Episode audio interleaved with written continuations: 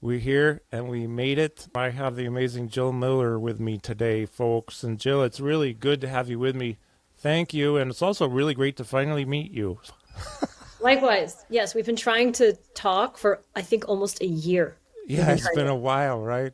Yes. It's, and you've, yeah, you've got so much great stuff going on. And, um, we've tried a few times. Well, now we score. We we finally get together, and I've been looking forward to this because, you know, I was as, as we were talking off camera before we started recording. I started following you. I, I was just thinking, actually, it's probably more like ten years ago because that's when I first met our mutual friend, our mutual brother, Dr. Perry Nicholson. And uh, the first day I was with him, we I was in northern Jersey at a place. Uh, can't remember the name of the place, but Evan Chait owns it, and I love Evan. And Perry says, you got to check out Jill Miller. So that was oh, the beginning neat. for me. That's awesome. Thank you, Perry. Yep. Thank you for bringing people yeah, together. You, Doc. you are Appreciate a connector. It, Doc. So, um, just a little bit here. I, I'll read. Sure. Um, Jill Miller is a renowned fitness expert, yoga teacher, author, and very well known for her, her yoga tune-up method. Uh, as an author, we have a couple of great books she has uh, written. The Roll Model is fantastic, and I love The Roll, R O L L model. Great book. And then your newest book, Body by Breath, which I'm particularly interested in talking about because I have a lot of questions about it and breath and relevance to breath in our movement, health, emotions, everything. And of course, um, do you mind telling us you're contributing author on a couple of other books, right? Yeah. One is about fascia. Yes, so there's a book called Fascia Function and Medical Applications, mm-hmm. and I'm a contributing author on a chapter on self myofascial release. And we literally, the contract just came in yesterday. We're going into second edition. So that's amazing that there's such a demand for it and, and that new science keeps emerging so that we can actually update all of our chapters, all the authors in this book and provide a context for the medical community because many of them did not receive a lot of if they receive fascia training at all during medical school, it's certainly not where the Fascia research organization, Fascia Research Society, is today. So um, that's a really cool thing. That's really good. That that's something I'm looking forward to really digging into, because that area seem to me seems like it's really expanding, and and the knowledge that we're gaining, uh, we being you, really uh, the experts. I'm just the guy who studies what you put out, right, and a few others. But uh, that's a that's a really interesting field. Um, well, can, do you mind? Can we just talk about? Um, can we dive right into the yoga tune-up real quick? Just talk mm-hmm. about the formation of that and the mm-hmm. overall, you know, what it's about. Because I want to bring your work to my audience, and then I definitely want to dive into Body by Breath very much so. Yeah. But yoga tune-up, Jill. Tell us more about this.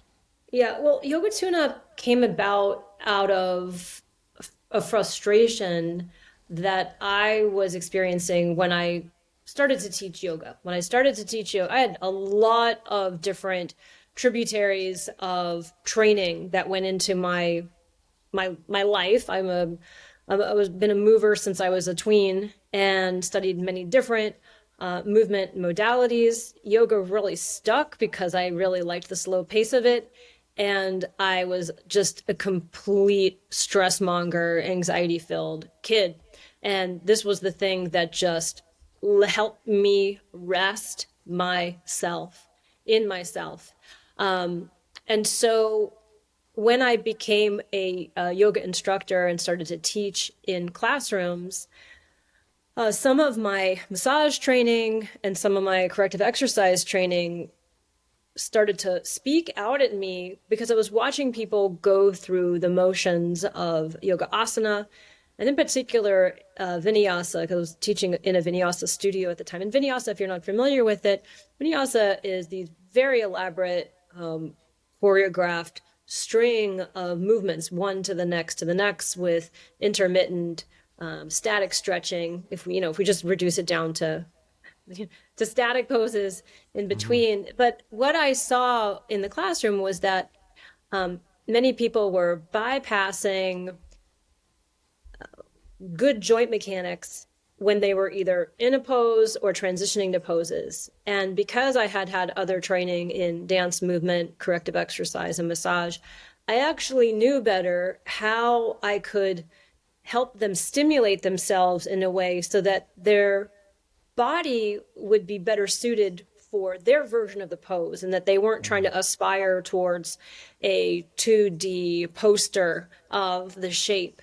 So I mm-hmm. started to stop my class and say, let's let's tune up the shoulders a little bit here so that you can actually feel the glenohumeral joint so that you can actually feel the movements of the scapula and then we can better position the shoulder for like mm-hmm. something like chaturanga, like a push up like position, or even just to be able to stabilize in a plank.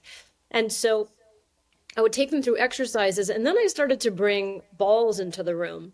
And these balls were grippy, pliable balls mm-hmm. that um, would serve as a massage stimulus. So I'd actually have them massage themselves because I started to figure out, like, even just going through movements and showing them all these different joint articulations. And by the way, this is back in um, 2000, probably 2000, 1999, 2000, like uh, 20 years ago, 20 plus years ago, almost a quarter century ago. Oh my goodness.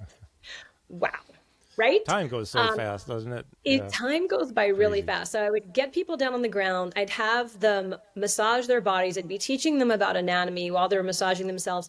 And then we would pop back up and and go through movements of you know whether it was yoga asana or whether it was these little yoga tune-ups that i would create these little uh, joint exercises to help build proprioception because mm-hmm. i found that um, what one of the big missing pieces for people was body sense and so i was just uh, so determined to help my students locate themselves. It was more important for me that my students learned their bodies and mapped their bodies than it was for them to execute a, you know, a nice shape.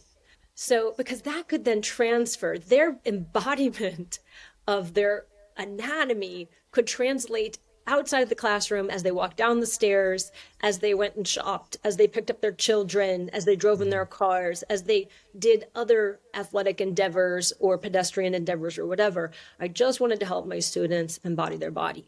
And so Yoga Tune Up really ultimately became a format that I developed, and it was so disruptive and it was so unconventional. And I pissed off a lot of people in the traditional yoga space, I didn't, you know, I didn't have like thousands of students clamoring to come to my classes. In fact, I remember renting a martial arts studio in Santa Monica, and many times I was paying my students to be there. Like uh, their tuition did not cover my rent. But mm-hmm. I was on a mission. I was very young. I was in my late 20s, early 30s, and I just I have I thought this was the right way to do things. Yeah. um, but luckily, um, I think some people noticed. Um, word of mouth spread. This was before Facebook. And I was able to build some notoriety, get, got photographed in Yoga Journal magazine for oh, a novel nice. exercise I taught called Nauli Kriya, which was an abdominal, uh, a gut thing that's featured mm-hmm. in Body by Breath. And um, eventually people started saying, How can I teach yoga tune up? I want to learn how to do what it is you do. Um, at the, around the same time, I met my husband, and a lot of people were encouraging me to expand what I was doing. And so I ultimately built a teacher training program, and now there are eight different courses within that teacher training program underneath my company, Tune Up Fitness Worldwide. Right. Now, those are on the website, right? You can access. Mm-hmm. Yeah, because there's a whole, the website's really nicely put together and see courses on there. Um, I think that you know sometimes like the story you're telling there about paying your students essentially to be there is sometimes you know that's part of the investment i guess and if you stand by what it is you feel is you're doing is benefiting people it's the right or best thing that you know of to do then we we pay for that up front and then hopefully if it catches on you know we can help people and then we do okay too, maybe, right? Yeah, well, I was waitressing all the other days gotta, of, of, of, the week to, yeah. to pay rent. So it's not that this was my side hustle. I knew I was onto something, and um, and I think somebody told me a long time ago, money follows virtue, and so I just kept digging into the education. I just kept Yeah. digging into the why, and I was relentless with trying to be a student of my students and help them with their aches, pains, um, challenges, and help students that conventional yoga was ignoring or overlooking. So I think there was a huge opportunity. There still is a huge opportunity for um, adapting yoga for so many different bodies. Um, and now, I mean, honestly, we're in 2023. Um, deco- de- you know, the the deconstruction of yoga and bringing functional movement into yoga is full on. It's just like it's totally out there. But I would like to to think I was one of the first pioneers um, at that at, around in that in that time in that era. What there's no doubt you're a pioneer, and uh, I know what you mean. It is full on. By the way, I've taken some notes because you're already giving me these things to think about just in my own work here with the people I work with. Um, the, the terms I've read that you've said or I've watched videos of you like map your body. Mm-hmm. I mean, that's you can't put enough high level of importance on that. Self awareness, awareness of body, where things are, what's happening, um, and being a student of your being a student of your student. I love that too because, you know, when I teach anywhere I've gone around the world and teach, sometimes I even say it to them. I say, I guarantee when we walk out tomorrow night, I learn more than any of you because there's one of me and there's all of you, and you all have unique ba- backgrounds. But I teach a concept, and then bingo! Holy cow! I walk out, feel like Isn't I it win in the- amazing? I mean, the, that's uh, the thing. Like information that is lottery. Yeah. information lottery. Yeah, that is the gift that we get as teachers. Is yeah. we're really trying. I'm always trying to meet my students at their at their learning edge, and um, it's it's an it's a novel challenge every time. I mean, I might show up with some ideas and some themes, um, and even a sequence. And as soon as I try out my first four cues on my people, their bodies and their processing of of what I'm conveying to them starts to dictate the flow of the of the process that we go into together. And it is a process. I'm not a results oriented teacher. I'm a process oriented teacher. Um, and so the, the entire ethos around the pedagogy I have is about process based learning, um, so that I can stay fresh and it can it can it needs to be dynamic. Man, you have so many golden nuggets. We're only 13 minutes into this. no, seriously, things like um, this just makes me think of a whole bunch of things. Meeting a student at their learning edge. I mean that that's brilliant. I mean, for me, that's just that's going to make me think. I'm going to have to ponder that and how I can address that um, uh, process versus outcome. Um, or no, you said how did you put that? Result. Well, Proc- yeah, same thing. Outcome results. Process-based. And that definitely would. I mean, piss a lot of people off. Um, and you know, there's a time and a place for results oriented training, but that's not what this pit stop is. That's not what tune up is. Um, You 'Cause know, or Roll Model. Process. It's not like you go in and an hour later you're out and it's all done forever. No. And you pick up where you left Can't be. off, or you have a bad day and you regress a little, or whatever. Kind of like life is. It can be. yes. Um, and the other thing I find interesting about teaching, no, no matter where, where or what, even if it's one on one, is that uh, that uh, ADD gets the best of me sometimes, and I have no idea what I was just about to say, but it will come back. Okay, so. oh, oh, every workshop is different. Every teaching experience is different. Every if it's same person one on one, two different, three different, four different sessions, it's different, and I love that because that flow you talk about, it's like a workshop molds itself, mm-hmm. and then falls under whatever concepts you're teaching. Um, but it can it just finds its own way. I just love it. Um, so thank you for sharing about yoga tune up and I've I've wanted to hear more about that from you and we just did. I just want I want to encourage people to go and check out the website too.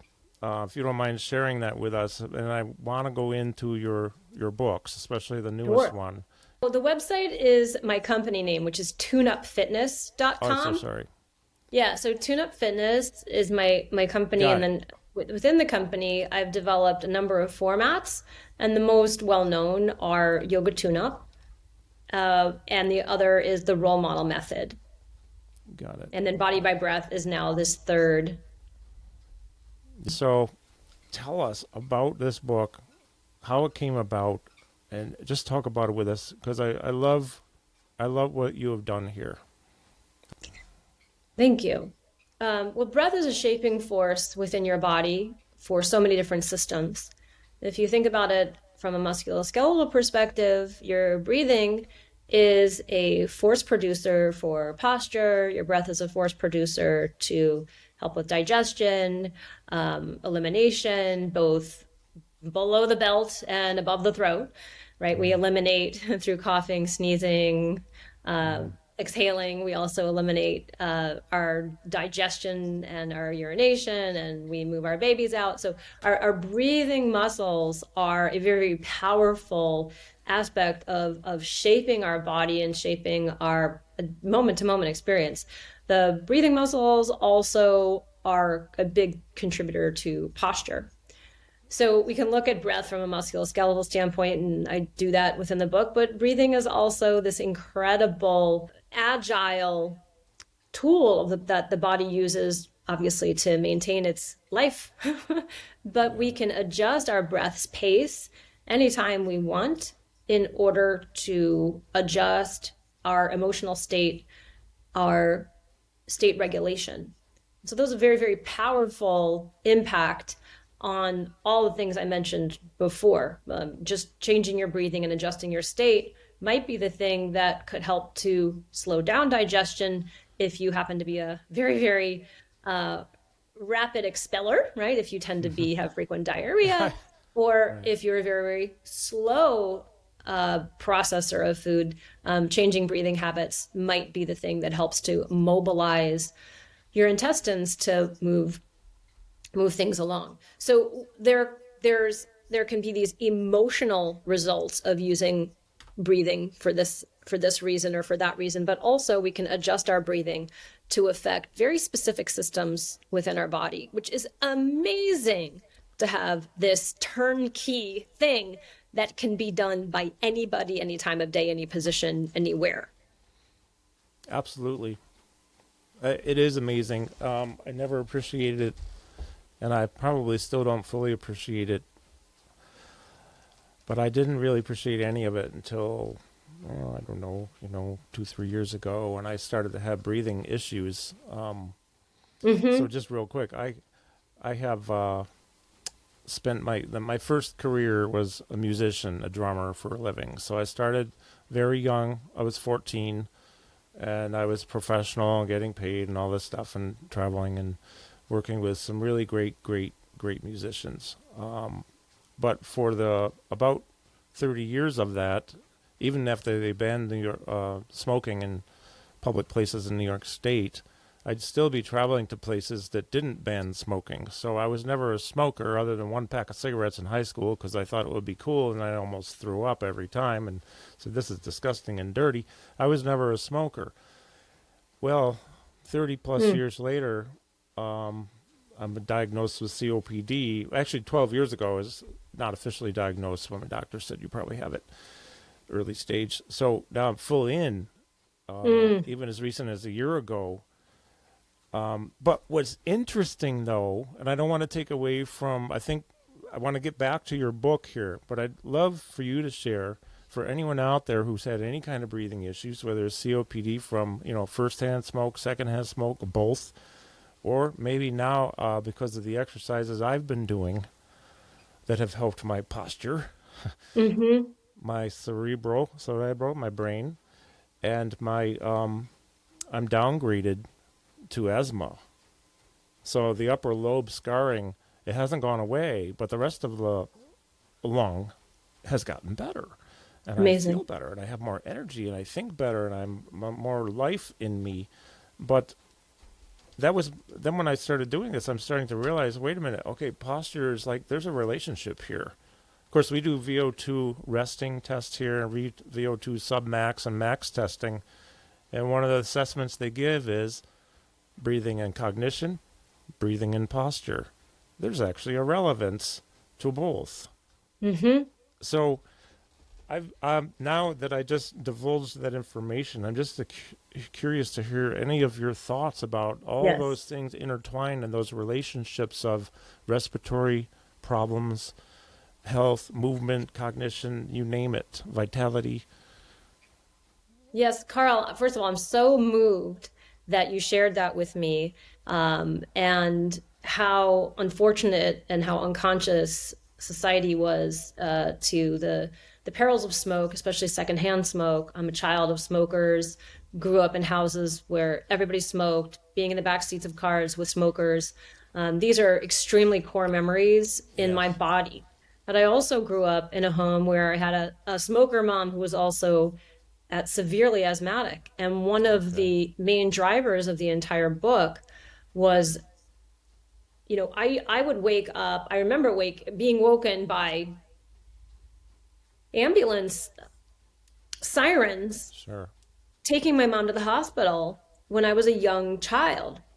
And I learned very early that without breath, you die. Now, my mother is fine. I mean, fine is subjective. My mother has still has a chronic asthma and a lot of complications that come along with that. Um, we'll get into that. But I also had two grandmothers die from COPD related illness. So the fact that you had this diagnosis and that you have managed to downgrade what would seem like a terminal illness and walk it back through your own protocols is is something everybody needs to hear i need to hear and i'm just really heartened by that. Um, so there are a, a number of of protocols uh, and explanations in Body by Breath that address your body, your type, your body, the, the people that do have challenges with um, in and out breathing, expansion of breathing, um, and uh, may have scarring throughout their lungs. So one of the things that came out about the pandemic was this you know, first of all, the the virus went after endothelium, and so you just never know which lining of which vasculature the virus will decide in your body to go after. I mean, some people had kidney disease, other people had lung disease, other people had um, uh, different uh, brain-related uh, challenges. But the lungs, because it was an upper respiratory bug, the lungs tend to be a really unfortunate bed for uh, disease and long term disease. So, long COVID is one of the top two um, diseases that the uh, are being watched worldwide. That, along with anxiety and depression related diseases, are two of the fastest growing disease categories on the planet. And uh, my book uh, unconsciously was able to, it tackles all of this. It's not what I set out to do because I started writing this book eight years ago. Um, it's what I've always wanted to write. I've always wanted to share my my approach to um, core based work, which happened to be through breathing and through the guts, um, manipulating these tissues with the variety of Roll Model balls that I share.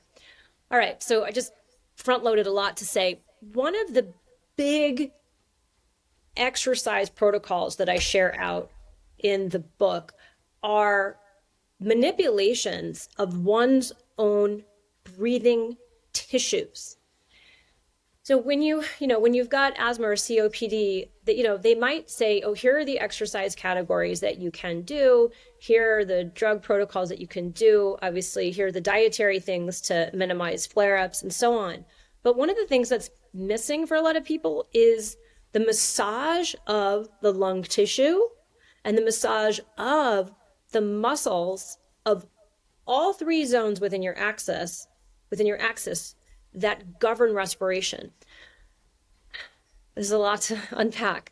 Um, so, you know, your lungs, especially if you have scarring, it's very, very helpful to expectorate the sputum, right? The stuck fluid, the stuck mucus. Yeah. And one doesn't even know how much fluid is just stuck and unable to be mobilized up and out. Um, and you can you can get that by using mucus thinning medications. They have their own side effects. But one of the things that I have found with my clients is the manipulation of the ribs and the lungs using the Coregeous ball. Looking around. Um, thought I had rolled one over here by my seat. Hang on, let me go grab it.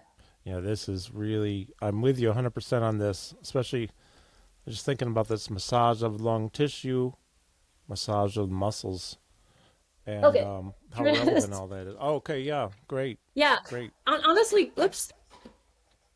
This is one of the things that drew Doc Perry to my work is I was having people lay on this is a oh, I'm holding up if you're listening to this a soft inflatable air-filled ball. It's a little bit kind of like the size of smaller than my head and it's got a very tender touch to it and you can always deflate it if you need it even more tender. But when you lay upon it it provides biofeedback about where you are and aren't breathing. It also provides biofeedback about the tension in the different zones within your within your trunk where the muscles of respiration live. Now, if we have a lot of rigidity in any of the zones, and I've got three zones, I can break them down for you, but basically it's stuff below the rib cage, it's the stuff within the rib cage, and then it's the stuff of the shoulders, neck, and head Yeah, Um, that break break down neurologically also um, in terms of our stress response.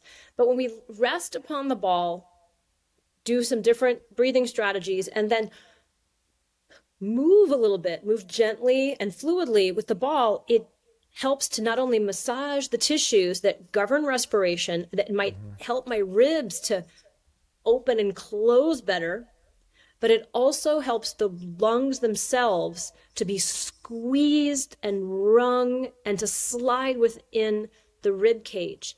And mm. that helps to express fluids that are stuck all the way at the bottom of the chain at the at the in the alveoli sacs that mm-hmm. just are these dead zones, right, for fluid. yeah, Now, in addition to all this, we are manipulating our dominating breathing muscle that is the respiratory diaphragm. The mm-hmm. respiratory diaphragm is frequently a completely off the grid muscle in terms of our body awareness. And that is because this dome shaped muscle that lives inside your rib cage that that makes you breathe about 22,000 times a day, it has no sensory, it has no proprioceptors in it that that tell you about where it is in your body. So for example, right now if I say to you Carl, um Carl, can you tell me like is your elbow straight or is it bent? And can you feel the tone in your biceps without touching it? Can you get a sense of your biceps? And can you get a sense of the bend in your elbow? sure, yeah. And your mind can go there and Right, it I can, sense that. But if I I'm said, feeling- Yeah, I mean anybody can. And if I said, okay, now tell me where your diaphragm is in, like, where exactly is it in Mm-hmm. in your breath cycle right now? nope. You you I mean, cannot, I can think about it and maybe try to create some diaphragmatic breathing, but it's a different. That's totally right. Well, you can feel elbow. your guts expand. Yeah, You can feel your waist or low Mm-hmm. back expand. Maybe you can feel your ribs expand, but you can't actually feel the diaphragm the way you can feel your biceps. And that's Yeah. because we just we don't have these sensors in our diaphragm that that play out in our sensory motor cortex. Obviously, your your brain knows where your diaphragm is, but you can, it's it's almost impossible to become conscious of it, it unless you have the hiccups. And sometimes when we have the hiccups, we get a really good sense of of, of it. sure. Good Um, and that's just a, about a spasm of the diaphragm. By the way. Oh, Okay. So, okay. okay. So, one of the big themes of Body by Breath, I use four tools to help you build uh, what I call the science and practice of physical and emotional resilience. And the four tools are breathe, roll, move, and non-sleep deep rest or yoga nidra. And so for my friends who are dealing with, you know, serious of afflictions to their breathing, it's really important to to not just concentrate on this nose to lungs experience of breathing, but to mm-hmm. actually manipulate the tissues and then feel the vast impact that breathing has all over the body. And that's really it's laid out for you in the book, both in the scientific chapters and then in the practical chapters. I love it. Uh, you know, one of the things I'm thinking about, you mentioned a word that rings a bell with me because the work I do here, a, a, lot of work I do here, uh, it has rigidity was the word, and I work, um, if you will, and I don't mean this in a strange way. If if there's anything I'm known for in the movement world, it would be working with people with movement disorders, particularly Parkinson's. That's the mm-hmm.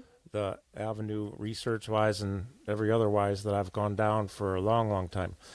Well, what's really interesting is, um, you know, this lack of dopamine production in the brain, particularly, can you know cause so many problems. But there dop- there's dopamine in other areas of the body, you know, the liver, and the respiratory parameters so when you add on the fact that if, if you take dopamine out of or diminish the respiratory dopamine um, presence, if you will, and you have rigidity for as a part of Parkinson's, let's say, and your chest is tight, and your posture is bent over, because a lot of these things kind of go along with well life in general but uh, and, and as we age a lot of times too but parkinson's is a special unique thing and parkinsonisms and any kind of dopamine deficient you know msa um, a couple others too but we have trouble getting people to be able to take a deep breath because they're so rigid that their you know sternocostal their costal everything is so rigid mm-hmm. uh, to be able to expand those can be a real challenge to be able to allow for a deep breath. And so that ball, um, tune up fitness, can you buy them there? Of course. you have tools on there. Yeah. Yeah. I, I, have, I knew you yeah, could. There's a whole, make... Yeah. There's yeah. a whole fleet of Roll Model balls, yeah. um, of different, different sizes and different tensions of rubber. Um, the, this is, I'm holding up a small ball. This is called the Yoga Tune Up oh, yeah. ball. And yeah. all of our balls are made with grippy, pliable rubber. There's 3 mm-hmm. different sizes of the solid rubber balls.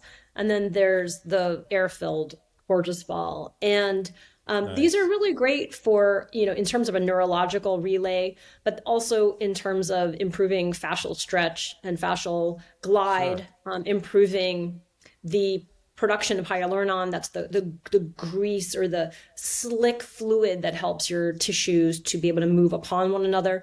Um, one of the challenges with rigidity is the abundant um, the abundant stickiness that can happen when hyaluronan binds to itself instead of water. And so we need to do things to these stiff tissues, um, specifically with some friction and shear, you know, using tools like the Roll Model balls, um, which you can do yourself. It's a lot less you know, it's a lot more um, uh, financially.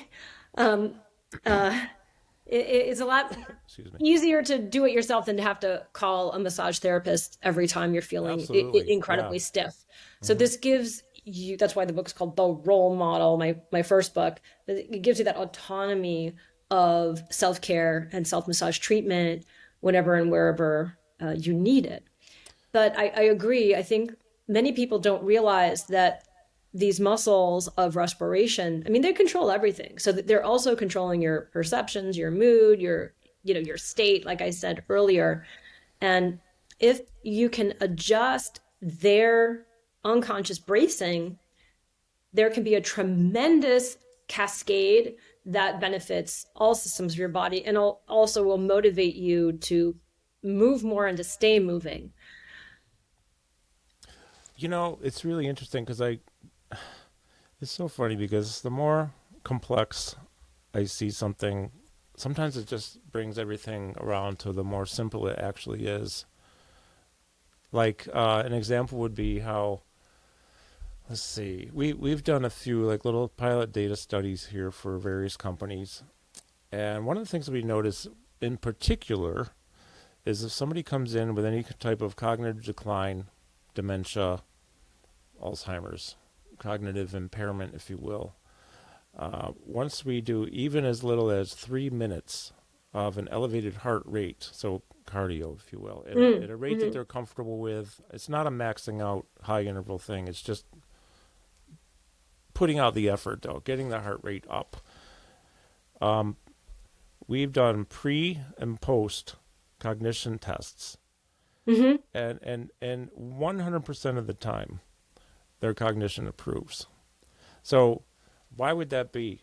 I mean well probably a lot of factors. They have blood and oxygen being delivered to the brain through oxygen through blood oxygen through breath because they're elevating their heart rate so their muscles need more oxygen so they're drawing in more frequent breaths and hopefully a little deeper breath. It is to me what's amazing is how breath can actually I, i've seen this countless times i'm sure you have too can improve cognition it can improve how you feel i mean we look at the limbic system we look at our emotions we look at our cognition we look at our energy levels look at our lack of energy levels once we get moving once we get breathing it seems to be like everything gets better all things Yes. get better. Isn't it wild? One of the one of the researchers that I feature in Body by Breath, there's a I think a the breathing brain. There's a chapter on the breathing brain. Um, this is not my area of specialty, but I certainly pay attention when anything is when anything is breath related. There's a neuroscientist that specializes in respiration or the neural aspects of respiration. His name is Dr. Jack Feldman, and I've heard of, I know I- Jack. I don't know Jack. I know Jack though. Yeah. Oh, he's the man. course. He is he is the he is the man. And um yeah, I gave him a, an, a copy of my book as soon as I got them in from the publisher. We had lunch. Sure. Uh, I had interviewed him for the book and had the honor of actually teaching at a retreat with him and Dr. Andrew Huberman uh, during oh the pandemic. Because that's where I I, heard about him is on Huberman's podcast. That's right. Oh my gosh, I love Andrew so, So much. I was I I had read I had some of his studies in my in the drafts of my book prior to meeting him and I could never have imagined this character. he's so fun. But anyway, he he's the man or the person or the scientist who discovered the neural origins of respiration. He is the the scientist who discovered a certain zone of the brainstem called the pre-Botzinger complex where inhales originate. And then he also discovered a region of the brainstem called the parafac- parafacial nucleus where exhales originate. But one of the things I learned from him that I didn't know, I've learned so many things from him that I didn't know, is that breathing, the, these, os, these, these movements of the respiratory signal aren't just flowing down the phrenic nerve to tell the diaphragm to contract, which creates your inhalation, by the way. But these signals are also pinging around into different brain centers, but they're also creating its own rhythmic oscillation throughout the entire brain. So every few seconds, when you have a, a breath occur, you have these wave forms penetrating through the entire structure inside your skull. And it's not clear what these oscillations do for the whole of the brain, but he thinks that they are a unifying uh, network to, you know, provide some type of necessary connection between multiple brain centers. And so breathing rhythmically, whether it's happening because it's happening or whether we decide to alter the way we're breathing, has a profound effect on all brain centers or all brain regions, not centers, Yeah. all brain parts. And so much more needs to be uncovered and discovered about that. But, you know, I just walk, when I'm walking my dog, if I'm not telling Instagram about, oh, here's the dog walk talk today, when I'm walking and I'm not uh, dealing with media, I really love to meditate on that, on what are these brain waves doing? What are these breathing waves doing for my brain? And just meditate on it, partner with that, and Yeah, and kind of love chew on that. I love being taken care of by the ocean of my breath. Right, the ocean always has waves There's for the another- earth Another gem And- right there. our breathing always has some type of effect on our brain as a whole and not just on the stuff below which i've always been obsessed with i mean i've been obsessed with the diaphragm like i said since i was a young young girl You know, interesting because I was just thinking of a million things here, but one of them in particular is when I went to school for music way, way, way back 40 something years ago. Um, fortunately and unfortunately, we had to take singing classes.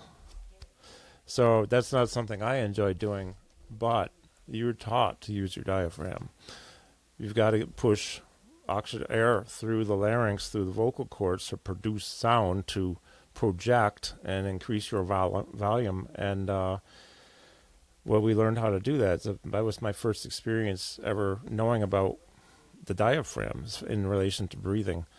So, um, of course, I didn't sing in any of the bands I was ever in, and I probably won't be singing anytime soon.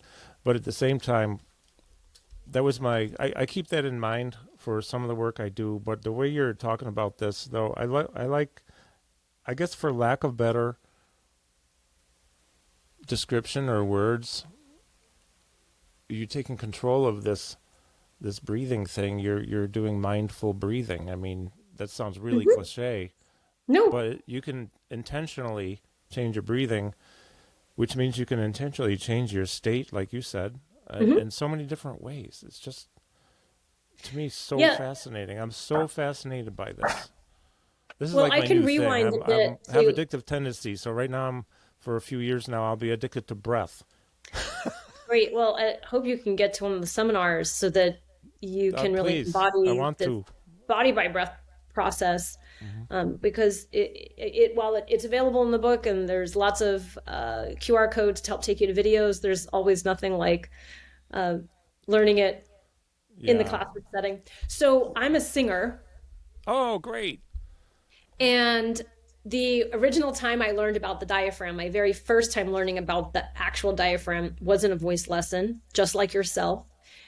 And that was, uh, yeah, I can see myself standing in my music teacher's space with her explaining the diaphragm. Uh, I, I don't know if it was an accurate explanation. I've certainly learned a lot by researching the diaphragm in the last eight years, but it certainly stuck with me and became very important. But yeah, singing was my my my first love long before yoga was, and I wanted to be a singer as a kid. And when I got into college, I was in theater arts and performing arts in theater in the in the theater school at Northwestern University, just outside of Chicago. I used to live in Evanston. no, Yeah. dude, we probably know each other. I used to work I, at the I went Lucky there to go to school because I auditioned, got accepted, and then uh, I never actually. I moved to. I lived on Ridge Road. You know where that is if you were in Yes. Evanston, and I never went to school. I spent two You, years. did you get into the music department? I got accepted into music program, yeah, but I never went. I decided to do gigs. so I was in the loop in Lincoln Park all the time, every night. Unbelievable. This is That not, is un- this is way before. I'm a lot older than you. I moved there in eighty, early eighty two. Came back in eighty four to where I, uh, Syracuse, New York. But yeah, great place. Well, I so started sorry, there in so- 19 I started there in 1989. We're not that different in age. Okay, We're Well- not that far apart. so did did you go to Northwestern?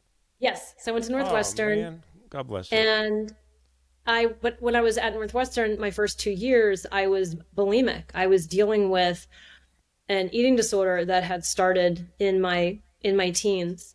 And that's part of the origin story of the book as well and why uh, visceral massage organ massage is a huge feature in the book um, the, the book is not about you know how to heal an eating disorder but it just so happens that i had to go through my body using tools to become conscious of my body and to connect with my feelings but the the, the reason i'm telling you this about northwestern and about singing is i ended up not pursuing music any further. When I got to school, it was really clear that I did not have the strength of my voice of, of a voice or a developed voice or ability to develop my, the voice the way I saw some of my classmates. And I know now that the reason why I was unable to do it were was one what I was dealing with emotionally, but two what it was doing to me structurally. So there's no way you can binge and purge um, and throw up and have a voice that is healthy. And so even though I was taking voice lessons, you know, as part of what I what I did there, I stopped that part and I, I kept acting and I kept dancing, mm-hmm. and then I, I I went back to voice during the writing of the book. It was during the pandemic because I would consult with singers all the time and teach okay. singers and say, "Oh, this is very helpful for singing," but I actually wasn't singing and figuring it out for myself. I just knew that it worked because I had seen success with a lot of opera people using my work um, and Broadway people are you know rock people, and um, so I actually started to sing with uh, my kids' music instructor, uh, Chad Wolf, who has a band Carolina Liar, uh, great rock band from the early 2000s or yeah, late 2000s, I don't know, 2000 something. And um, he has just been my muse and helped me eradicate all my bad habits in my voice. And now that I'm so in my body also and my knowledge of anatomy the experience of singing is a completely different iridescent psychedelic and that anatomically informed escapade in my body whenever i sing. Um, and it's because of of of i mean obviously the the, the health of my body but uh, knowing what i know about using breath and about integrating all these these body parts. So I love your story, and I know a lot of people don't enjoy singing or they like singing, but they don't want to be in, in front of the microphone. But but for me, it has become one of the most regulating practices that I do, and it's all built on breath mechanics. You know, I feel like um, not not to hijack into a different area, but just for one moment, we're talking about some life events here and experiences that are, I think, really important. Um, for me, uh, I feel like, oh boy, don't hold me to it. Anybody who ever watches or hears this, that singing is something I probably should do. Mm. No, you didn't hear that. because it gets me uh, it, it's a fear. I, I'm I can public speak in front of anybody, anywhere, anytime. I never, never, never, never get nervous. It doesn't matter who it is, what the who the audience is, or how many people singing. Forget about it. As mm. they say, uh, this is an inside joke. Forget about it. So, anyways, Forget no, it's not going to happen. But um, I I, th- I think that'd be a really good thing for me to probably do. I've actually thought about calling up the main guy here, who I used to be a drummer for for a long time. He's like the greatest vocalist in mm. jazz and contemporary jazz and blues and R and B. And say, Ronnie, it's time. Oh my gosh! Oh, it sounds great. I mean, I for know, me, man. it's like that is my soul practice. I mean, I do lots of stuff, but it, it I mean, is... this is the uh, Sennheiser 900 something uh, Stevie Nicks mic. I could use this microphone. this is a super high end mic. I mean, this is literally what she uses. So, oh. So instead, I just talk right now. Lucky you. Well, it's uh, yeah. I wanted to go back to something here. Sure. Um. Okay, so we're talking about. I think. So first of all, the books are available on your website. Okay. So the books are available through Amazon. I, I'm not a bookseller. I mean, we do sell the Roll Model book, but Body by Breath is so heavy. It's a 480 page hardback. So you yeah. get Amazon, you get Amazon for Body by Breath, and while you're at it, pick up a copy of the Roll Model. Yeah. Um, but okay. yeah, that's the best place to buy books. Okay. That, I wanted of, to ask you if, if, if there was a best place because some it varies with different people, you know, and how the how it's all set up. But okay, so I saw them on Amazon too. I yes. saw both of them there. Um, can you just talk a little bit about um, the Roll Model? Because yes, that, that's I, I just love that. I think it's one of the greatest books out there. Oh, thank you. Um, I want to just finish one thing about the voice. So uh, yes. originally with Body by Breath, I had there were another 350 pages to this book that we had to eliminate a year before. Publishing. Oh um, and many and th- many of those pages were testimonials, stories um, from people who have um, included this work in their lives and their stories of healing and transformation. And one of those stories was a, a voice teacher at USC who has a partially paralyzed vocal cord. Oh. And she would bring me in to do sessions with her vocalists, and the uh, instrument department would bring me in to do Roll Model sessions with uh, with the, the instrument department. With the the vocalists really do well with the body by breath work because it very much helps to relax their body and then sure. upregulate the respiratory mechanics and so on. And so the vocal warm up, you know, they'll kind of like check in. We do like test retest, and they so she does a, a vocal warm up with them, and then I lead them through this hour session, and then they recheck, and the the sound that they're able to make after a session is just bone bone shatteringly vibratory and unbelievable. Wow. So I did the session with them, and then a few hours later, she went and she taught. You know, she's teaching all day, and like three or four hours later, she taught an opera class, and she demonstrated something, and she was like, "Where did that sound come from?"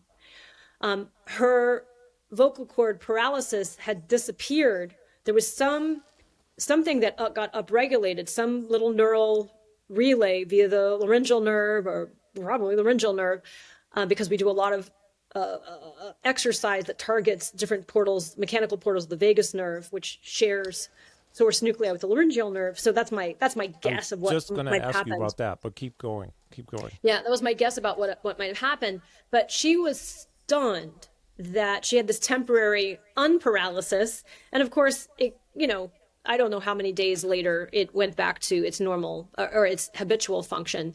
Mm-hmm. Um, but it's just so great knowing that that you know she can do this if she wants to, um, de- you know, employ a more full vocal sound, and that's something that no doctor could can do for her. But that she just by doing a rolling in, in the particular sequence that we did, one of the rolls or all the rolls uh, ignited this for her. So the Roll Model method. Did you have another question about that? Before I go to the Roll Model? I okay okay yes. Thank you. Thanks for stopping there because yes I do. So and I wasn't going to ask it originally but you just prompted me to think of this. So about a month ago see uh, five six weeks ago I had a paralyzed right side vocal cord. Mm. well they discovered it in very very late May. Um, so, you know scoped me went down ah oh it's not moving. So then when I went to the um, the specialist, the the guy in town here, um, he scoped me too, and it was moving. So he did talk about this laryngeal vagus connection mm-hmm. somehow, mm-hmm. and I'm not familiar with these in relation to vocal cords. I'm not familiar with the pathways or innervations, but are you able to share a little bit about that? Because go to chapter three of my book okay, and just read right. the entire chapter okay, on the vagus by, nerve. By the book, and you'll see schema. You'll oh, see it in there. Beautiful. Okay. Like you'll yeah. see it.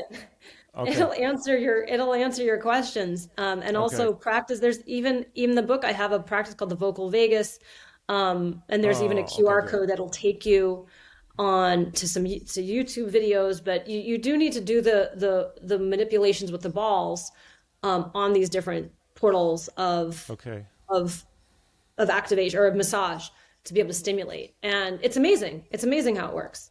So. Yeah. Thank thank you to your you know ENT for you know giving you that clue, and then the book gives you practices to do. Yeah, um, and with all you know respect to this this specialist who is you know so great. Um, I'm not sure that he or anyone in town or maybe anywhere really knows what you're te- teaching in chapter three because no. nobody talks about it. It's no, just like they don't talk about a lot of things in the medical world that actually help. No. Right? No, I'm, I'm yeah, holding up the book.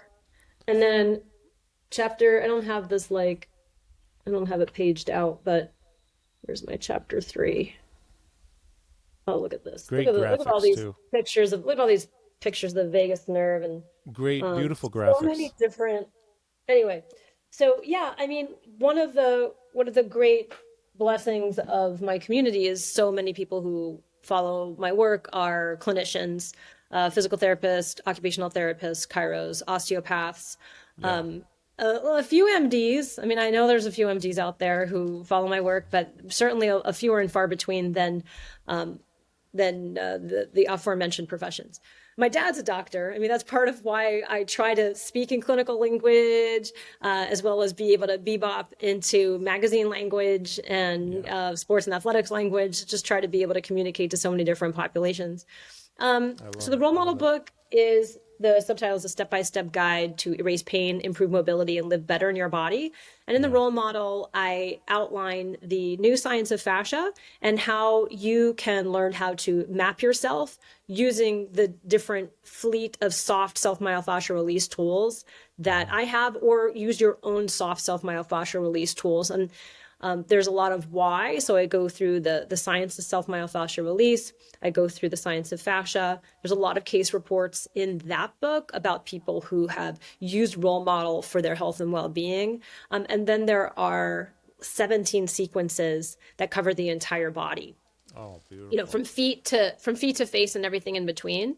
And then the Body by Breath book really looks more at the impact of uh, it's less about proprioception and knowing where your body is in space and mapping, but it's more about interoception and uh, being able to recognize your subtle sensing, the ability to listen to yourself physiologically, and Yeah. that its impact on being able to adjust your stress switch, turn on your off switch is what I say, and deepen into parasympathetic nervous system dominance as a regular practice to help you build resilience. So this isn't like build resilience by like going harder, gritting your teeth together, but this might help you if you do grind your teeth together, will help you um, to relax the muscles of the face, neck, and head that are actually in the way of having a good uh, rhythm of breathing that can calm down and uh, less being all turned up all the time.